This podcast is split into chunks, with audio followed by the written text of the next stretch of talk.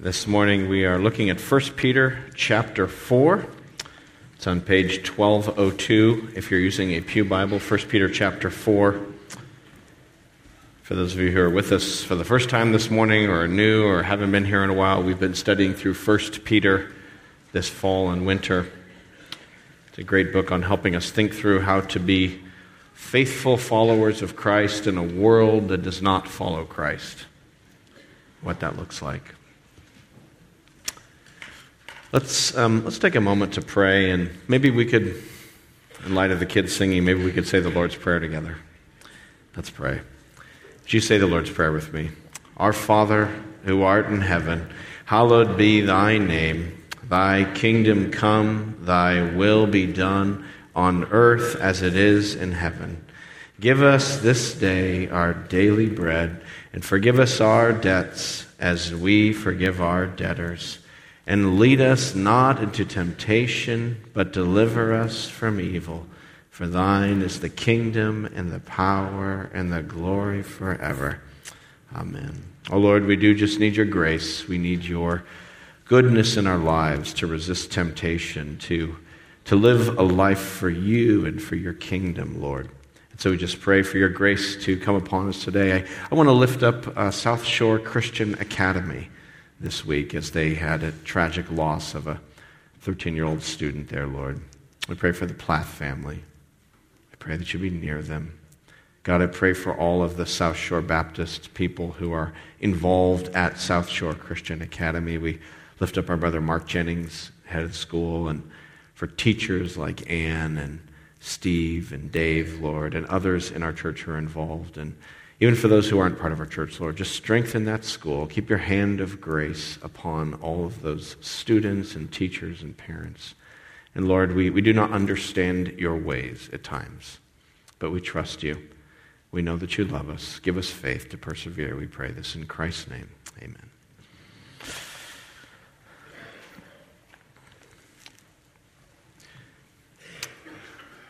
The more that a particular culture moves away from God and becomes hostile to God, the more it will cost you to obey God and follow God in that particular culture.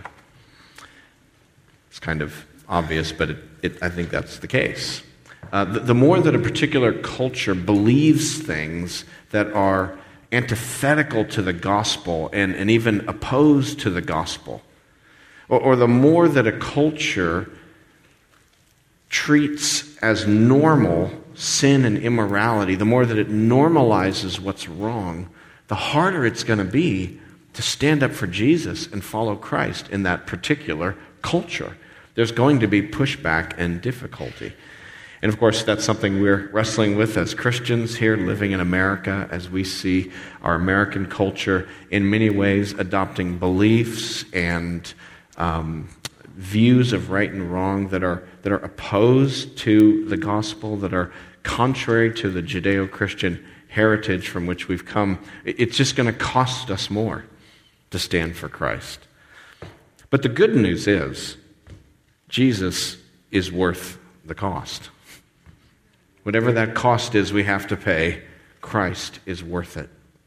And that's what Peter is trying to remind the Christians of here in 1 Peter chapter 4. Because the, the Christians to whom Peter wrote lived in a very hostile culture, in Greco Roman culture, with very um, immoral lifestyle that was very normalized and different belief systems. And so these Christians had, had formerly been pagans, they'd formerly been uh, just regular Gentile idolaters in, in every sense of the word. And now they've come to faith in Christ, and now they're paying a price for it. And so Peter is trying to encourage them to keep on going because it's worth the cost. Look at 1 Peter chapter 4, verses 1 to 6. Let me read this passage.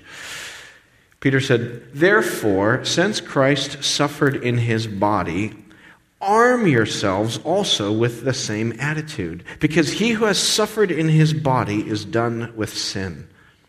As a result, he does not live the rest of his earthly life for evil human desires, but rather for the will of God.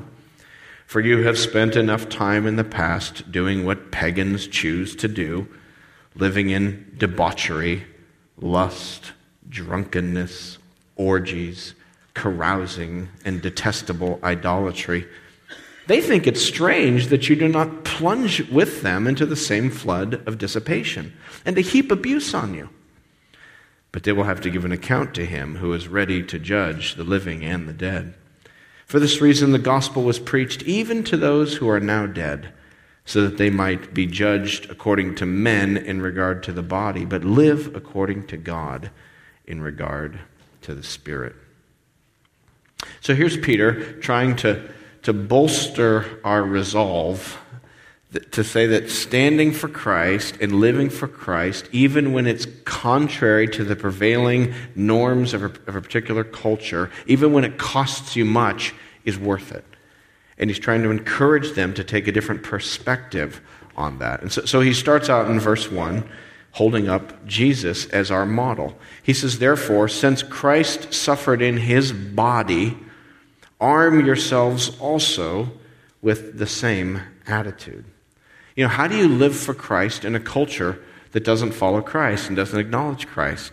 And, and the answer, well, there's a lot of answers to that, and that's kind of what 1 Peter is all about, right? We've been wrestling with that question throughout 1 Peter. But the simple answer is well, you, you live like Jesus.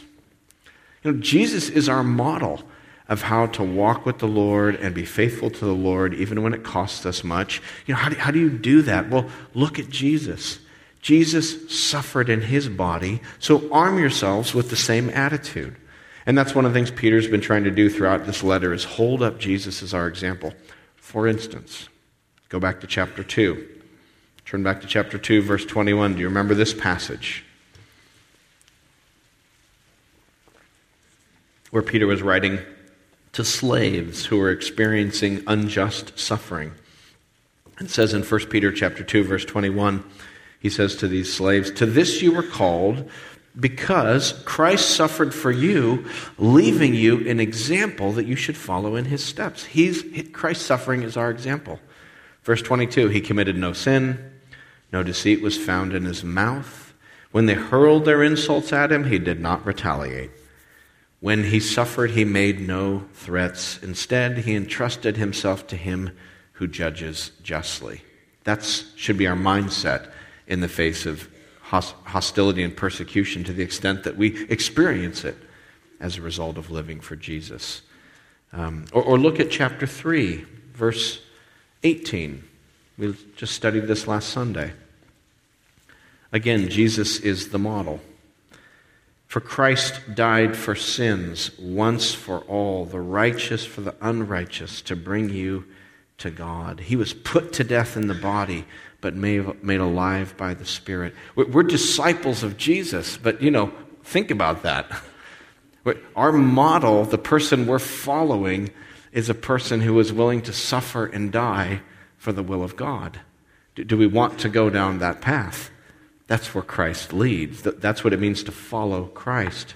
So when we come to chapter 4, verse 1, Peter says, Therefore, you know, in light of what Christ has shown us for how we're to live for Him, arm yourselves with the same attitude. I love that in verse 1.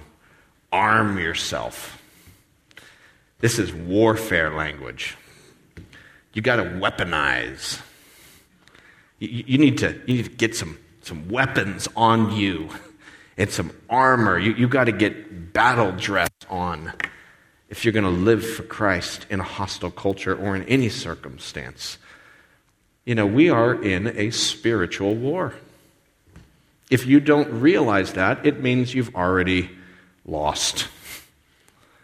We, we are in a spiritual battle every day as Christians, and we need to arm ourselves for this battle. But the armaments that we take aren't actual physical weapons. In other words, we, we don't actually carry a gun in order to stand for Christ.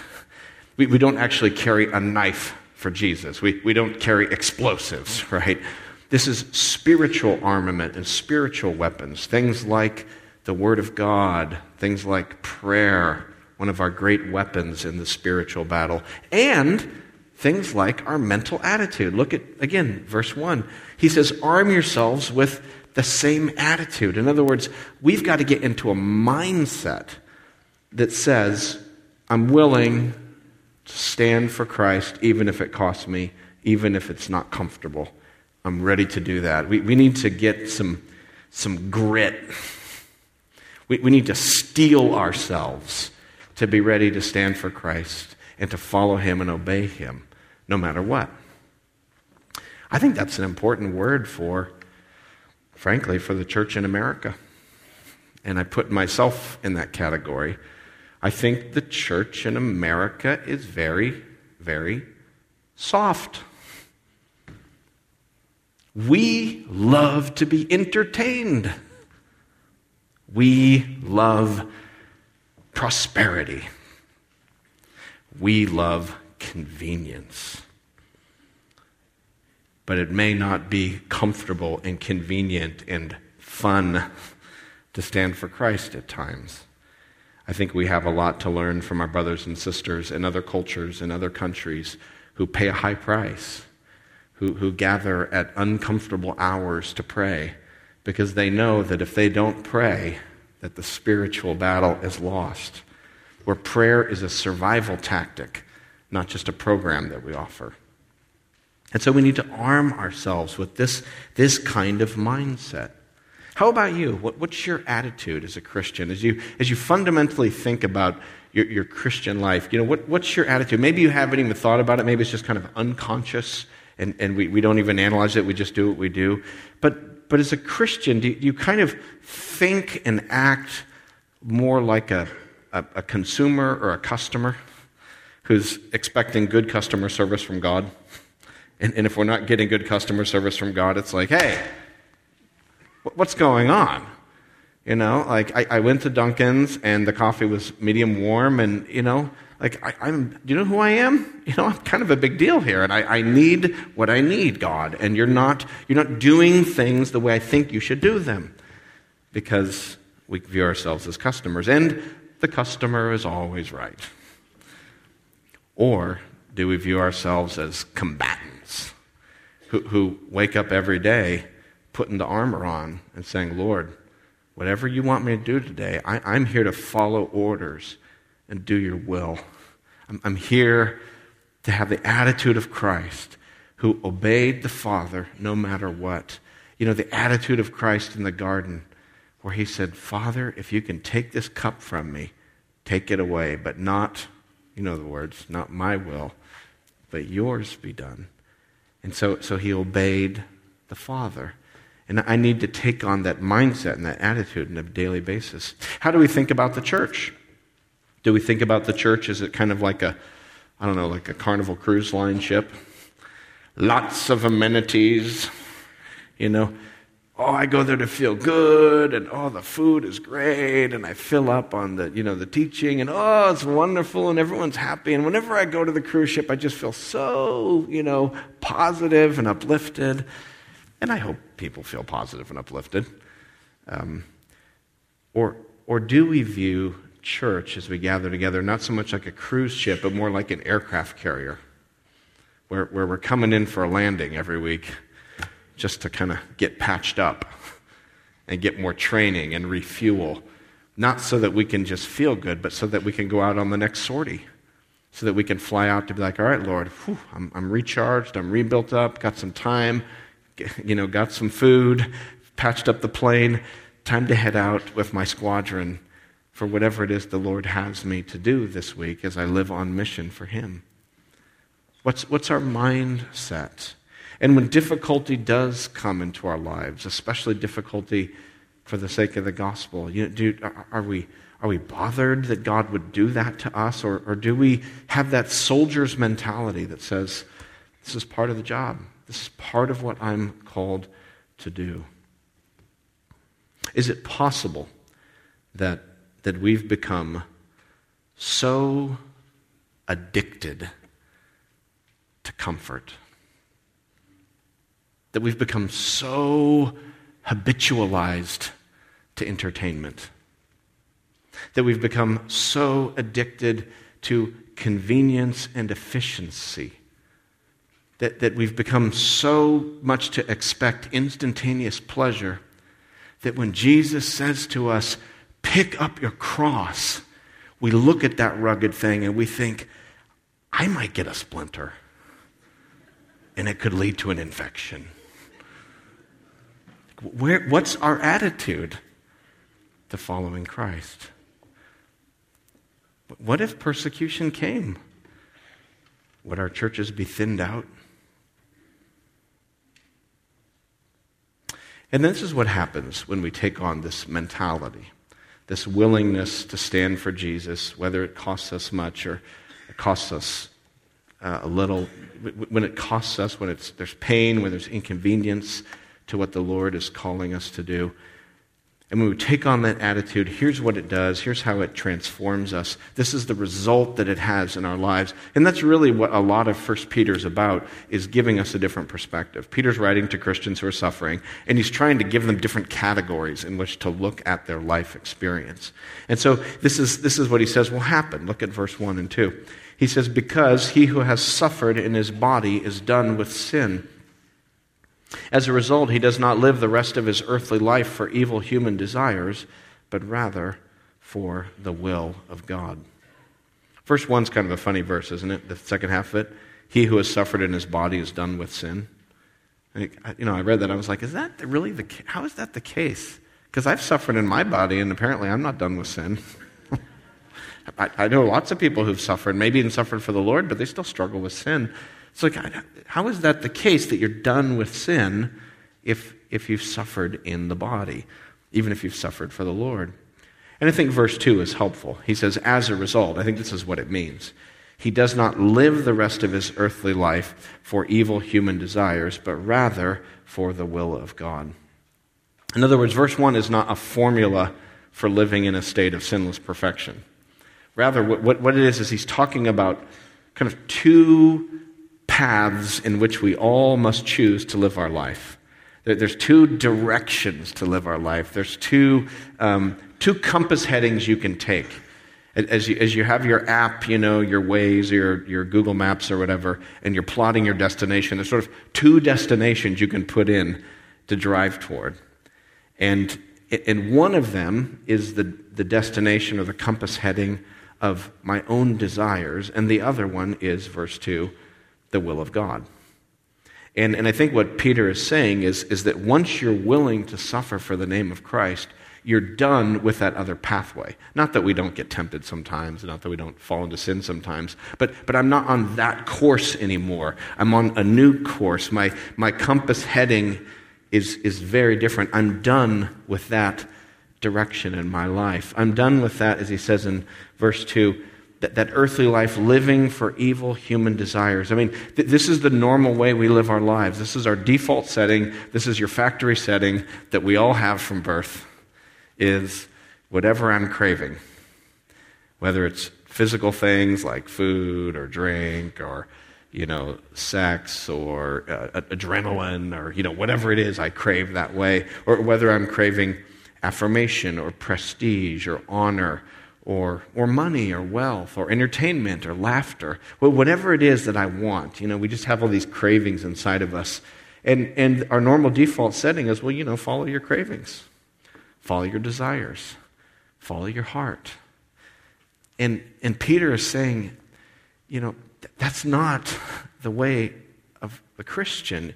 Instead, that there's a new way that we've learned, a whole different direction, which is what? The will of God so that, so that I say, look, whatever I'm supposed to do, Lord, is what you want me to do. And so, Lord, teach me your will, teach me your ways. I, I want to obey what your word says. What's your will, Father? And, and I want to do it. And, and sometimes doing his will brings blessing and joy, and sometimes it's really hard, especially when his will goes against what my flesh is craving. That's when it's really tough. I, I've got these two voices and, and I've got these natural impulses, maybe that I have been feeding for years and years, and so I'm so habituated to it. And now he's saying, No, no, no, son, it's time to do my will. And, and so I'm on this different course. I'm willing to suffer. And so sometimes that suffering is just saying no, learning to say no to desires, desires for revenge, desires for, for gossip, desires for whatever, laziness. And instead, I need to follow God's will so that my, my, my task every day is to wake up and say, Lord, what is your will today? I'm ready to do whatever it takes, even if it involves some cross bearing. That's my mentality. And the person who's thinking that way, with that attitude, is done with that old life. Not that we don't get tempted and tested and fall back, but we're done. That's not our heading anymore. How about you? Is, is God calling you to something? You know, what, what's God's will for you? Maybe, maybe you're in a, a battle right now where you know that God is calling you, He's, he's directing you. Maybe some task He wants you to do, or maybe just an area of obedience in your life that, you know, you've, you spent enough time doing the other thing, so it's time to change. And He's calling you and summoning you to do His will, but the desires of the flesh are always there, you know, screaming and whining and crying.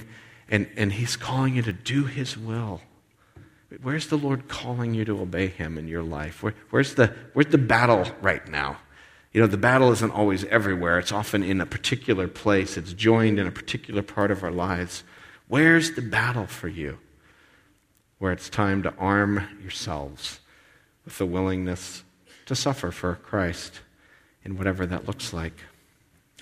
And as if that's not specific enough, verse 3, he gets even more specific. He says, For you've spent enough time in the past doing what pagans choose to do living in debauchery, lust, drunkenness, orgies, carousing, and detestable idolatry. Verse 3 is a wonderful description of um, what it looked like to have good times in the Greco Roman Empire. Those, that was good times. This is what Greco Roman people did when they partied.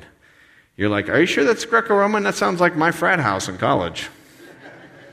And I guess sounds like my friends, you know, this is what people, you know, maybe you're like, this is what I did this weekend. I mean, right? This is, it's like, is that really the first century? This sounds like the 21st century. But it's such a great description of what, what the kind of immorality and excess that was completely normalized in Greco Roman culture. These things were normal and fine. You know, there was living in, look, look at these words, debauchery. Debauchery uh, means the, the Greek word there just kind of means lack of restraint. So, whatever you want to do, just do it.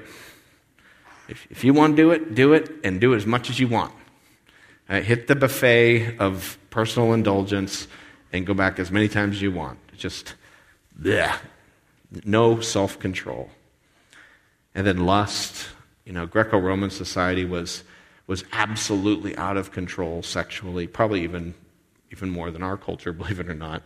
But I mean, it was everything. Um, everything was available. Everything was okay and normal. Um, I mean, besides maybe adultery, which had some ramifications, but even that was done. So, I mean, everything was on the table. You could do what you wanted. Um, drunkenness, of course, is a perennial problem. Substance abuse, we call it today. Orgies, carousing. You know, what's carousing? You know, this is the image of carousing. One in the morning, bunch of guys walking down the street, stumbling drunk, screaming, yelling, kicking things, heading to the next bar. That's carousing. Just rah, right? And then detestable idolatry. Now, here's the interesting thing that, that we, you know, is different from our cultural setting, is that all of this in Greco-Roman world was tied very much to the worship of idols. So, so, that often these, this feasting and this excess would happen as people worship the various gods. Probably the biggest culprit in all this, that, you know, the, the most notorious of all in the ancient world was Bacchus, or uh, some, his Roman name was Dionysius. He was the, you know, the satyr, the goat god of wine. And, and so when, when there would be a festival to Bacchus, it was like wild, drunken, orgy craziness. It, it was Mardi Gras it was, you know, whatever happens at the Bacchus cult stays at the Bacchus cult. It was just out of control. And is it a surprise that the worship of Bacchus was one of the most popular deities in the Greco Roman world? Hey, do you want to come to church? I don't know. What do you guys do there? Man, we party, we get drunk, everyone has sex. Wow, what time is service? You know, people would come. And, and so Greco Roman religion provided a, a religious reason to just do what our flesh wants us to do. That, that's what these people were up against.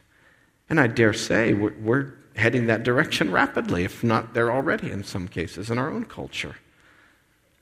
And, and so these people, you know, these Christians, that's what they used to do. They used to be that. They used to be pagans. But now they've come out of that for Christ. Look at verse 3. You've spent enough time in the past doing what pagans choose to do. This church that, that, that, these Christians Peter are writing to are not squeaky clean, squeaky clean holy rollers. They've got a lot of baggage in their past. They've lived a hard life. Peter's like, you guys have all done that stuff. This, this was not a, a, ch- a, church of people who were all like, you know, goody two shoes, but they've been saved out of the cesspool. And he's like, and guess what, guys? Enough's enough. You've done way enough of that. You've spent enough time, you've spent enough money, you, you've wasted enough time. You've now been saved. We're not living that way anymore. Maybe that's a word for some of us. Enough. You've wasted enough time. Be done with it. Just be done with it. Cry out to the Lord and be done with this Bacchus kind of living. Even if you're, even if you are a church going person and you know, you're, you're not a swinger at orgies or whatever. but even for you and for me, it's like, are there some things I just need to be done with? Because they're pulling my energy and my life away from just doing the will of God, whatever it is. I mean, I don't think it's wrong to have fun or to, you know, enjoy life. I, I don't think this is a, a call to sort of monastic asceticism, but it's a call away from a lifestyle that's driven by, by the fulfillment of our desires without any reference to God's will. So it's a call to that life. Aren't you done with it? Be done.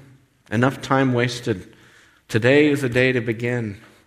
And I want you to know that Jesus Christ not only died for all of those kinds of sins. You know, maybe you're like, that's me. And your life is just a mess in the past. I want you to know that the blood of Jesus can forgive all of that and more. He can forgive it. And he didn't just die. Then what happened? He rose, which means that he also has power to strengthen us to resist that stuff. So the gospel is not just forgiveness of the past, it's also power to walk forward in newness of life, to, to join the battle. We're no longer slaves. Do we still battle? Yes, but we're not slaves anymore because the power of the risen Christ through his Holy Spirit indwells us. So be done with it. Be ready to suffer. Be ready to stand for Christ. And realize not everyone's going to be really psyched about this change in your life. Verse 4. They think it strange that you do not plunge with them into the same flood of dissipation, and they heap abuse on you. Now, now think, about, think about the Christians from the vantage point of a Greco Roman person right? We're always thinking about the Christian perspective. Imagine you're a Greco-Roman person. This is, you know, there's your drinking buddies and your, you know, the buddies who go with you, the different things, and all of a sudden they don't worship the gods anymore. You're like, what? What, what, what do you worship? You know, Jesus. Who's that? No one's ever heard of that. These are the gods that we've been worshiping for, for generations you know, this is our household God, and then this is the regional deity, and you're in the trade guild, you know, you're a plumber, an electrician, or a silversmith, or whatever. You know, they didn't have electricians, but you know what I mean. There's this, there were trade guilds, and every trade guild had its own deity that you worshiped, so, so that you couldn't actually be a part of, of kind of the, the commerce of society without bumping into idolatry at every level. I mean, heck, even the emperor was a god. So, so it's hard for us to imagine as people who live in a very secular society of life at every level invested with, with divine significance, that, that the worship of gods was everywhere. Perhaps it'd be more akin to like some other polytheistic culture in uh, like India or something, where there's you know so many different you know millions of gods, and and suddenly here are these Christians not worshiping those gods anymore. All of a sudden they won't worship them, just Jesus. Like, hey, you can worship Jesus, but don't don't diss all the other gods. The gods will get mad and zap us. You're endangering us, you Christians. In fact, you know one of the, the common uh, terms that the Greco Roman uh, opponents of Christianity would call Christians? They would call them atheists. Isn't that weird? That in Greco Roman society, it was so polytheistic that, that, they're just like, you guys have become atheists. You don't believe in the gods. They're like, no, no, no, no, no, we believe in God, uh, singular. And they're like, no, no, you're, you're atheist. It just, it just seems so strange. And so this was like a, a rejection of the whole family, a rejection of the whole society. And so they're like, you guys are ruining our society. You're ruining our family. You're, you're going against all the established norms.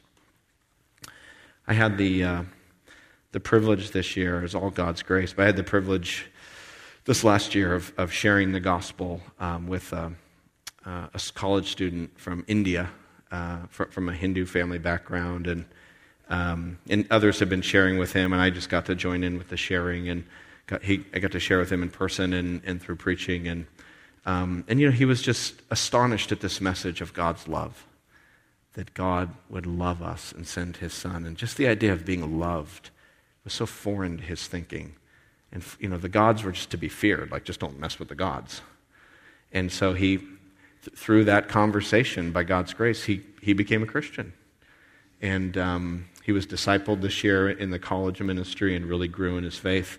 And then this Christmas, he, uh, he went back home to his family in India.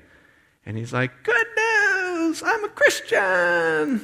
I'm going to get baptized! I'll tell you about Jesus! And they just clamped down on him. They essentially put him under family house arrest. And they said, You, you can't go out. You're not leaving. You're not going back to college. It's over. Because, again, you're just abandoning our whole family heritage. Uh, and, and so, you know, people have been praying for him. He was just released from his family to go back to college, and, but still has an uncle there near the college who's going to keep an eye on him. And so, you know, that's tough.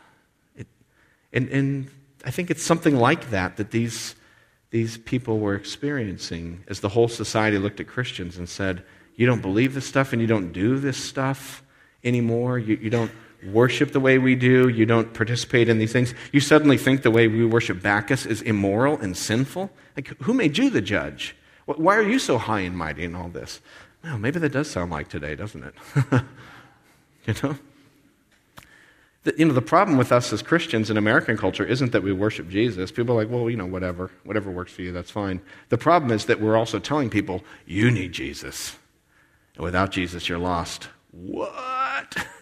You intolerant, closed minded. You know, it, it's not just that we're trying to live a holy life. We're, we're like, this is the right way to live. This is what God commands of us. Who are you to judge me? And who are you to impose your, you know, and abuse? And so we're, paying a price for it too in different ways. And, and so we need to accept it. We need to, again, arm ourselves with the right attitude.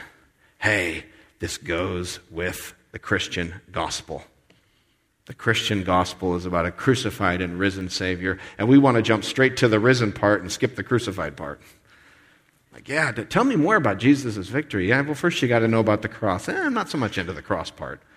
Can I go a la carte here? You know, the victory, all that. Maybe not so much the cross and the suffering. No, no, no, no. Arm yourselves with this attitude. It's all part of following Jesus. Not always. Sometimes it's fine, but other times we just have to be ready for this. Be ready that our own flesh will fight against it. Be ready that the whole society will fight against it because it's worth the cost. But maybe as I say that it's worth the cost, maybe the questions in your mind, and you're like, well, Pastor, uh, you keep saying it's worth the cost, but so far I don't see how it's worth the cost. you know, you, you keep asserting that, but how is it worth the cost? So I have to fight against natural instincts and impulses, and I have to live in a way that, that my society and culture might look at as intolerant or bigoted or evil or bad or whatever labels that people want to throw around. You, know, where's the upside in following Jesus? It, it seems like a lot of negatives so far. Well, there's so many upsides. You know, how much time you got, right? We can talk about that. But let's just look at the, the one upside that's listed in this passage. Verse 5, verse 6. But they, that is the ones who are heaping, heaping abuse, verse 5, they will have to give an account to him who is ready to judge the living and the dead. Because there's a judgment day coming.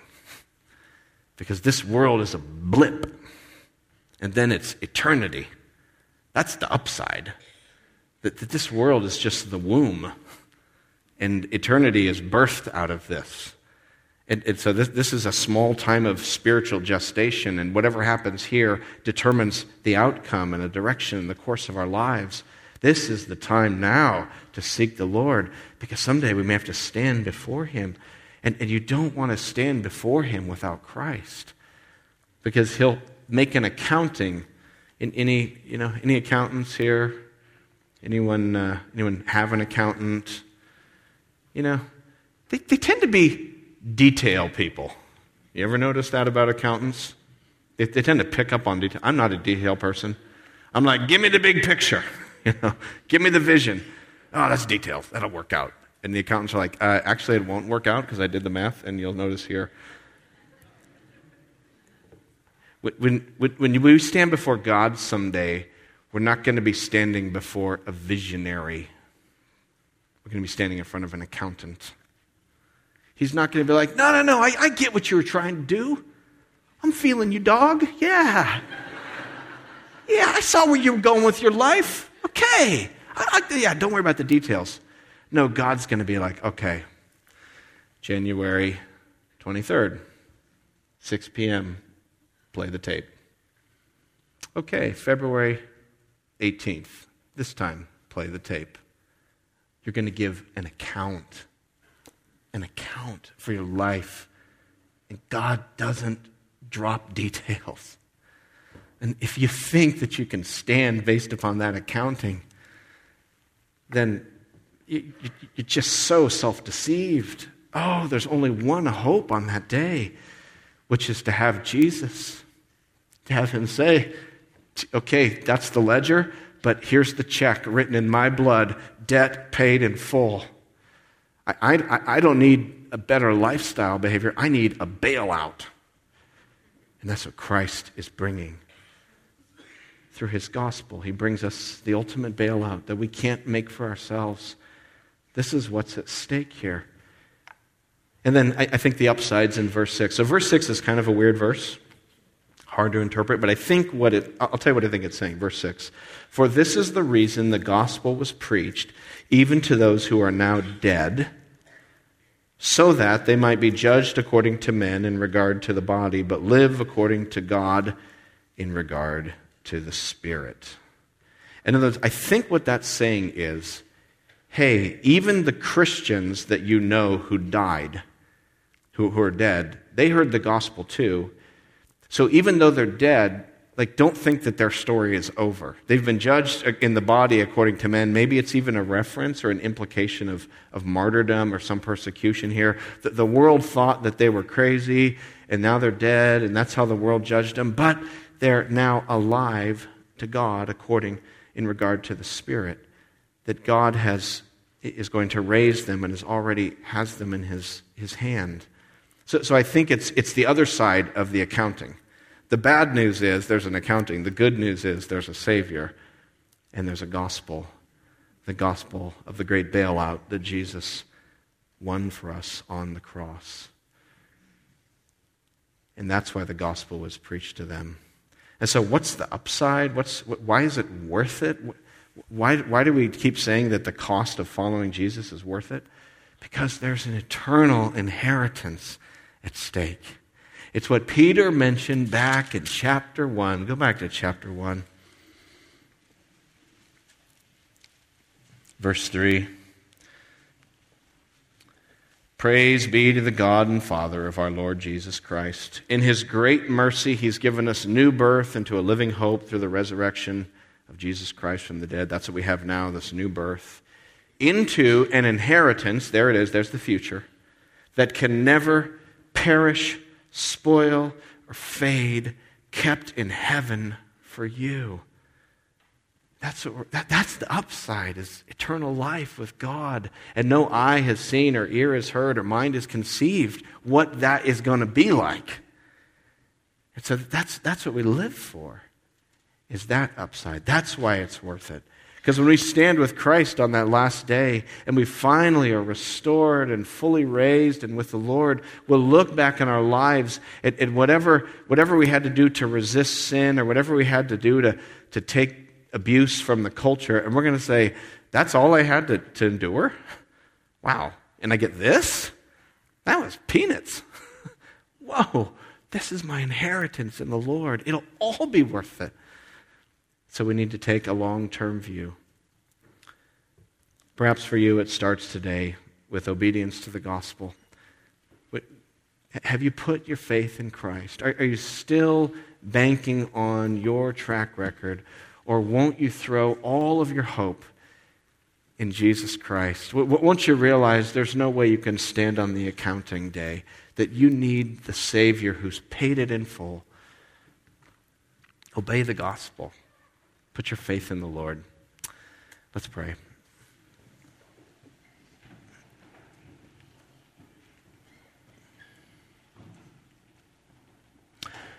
O oh Lord Jesus Christ, we thank you that you suffered that you did the Father's will. Lord Jesus, you're the only one who always did the Father's will. And you suffered for us and died for us and rose for us. Oh, thank you, Jesus. And I pray, Jesus, that you would help us to arm ourselves with the same mentality. Oh, God, help us to be ready to serve you, to do your will. Lord, I just pray, help each of us to wake up every morning. And, and even as we put our feet on the floor, to say, Lord, I am your servant today, here to do your will. And so, Lord, equip us for that and empower us for that and help us be fearless in it. Help us to be ready to resist desires and to follow you. And God, I just pray if there's anyone here who is in that battle, I pray that you give them strength to persevere and overcome. And we thank you, Lord, that no matter what the world throws at us, no matter what's coming our way, that, that you've already won the victory. And, and Lord, uh, it is well with our soul, we pray. In Christ's name.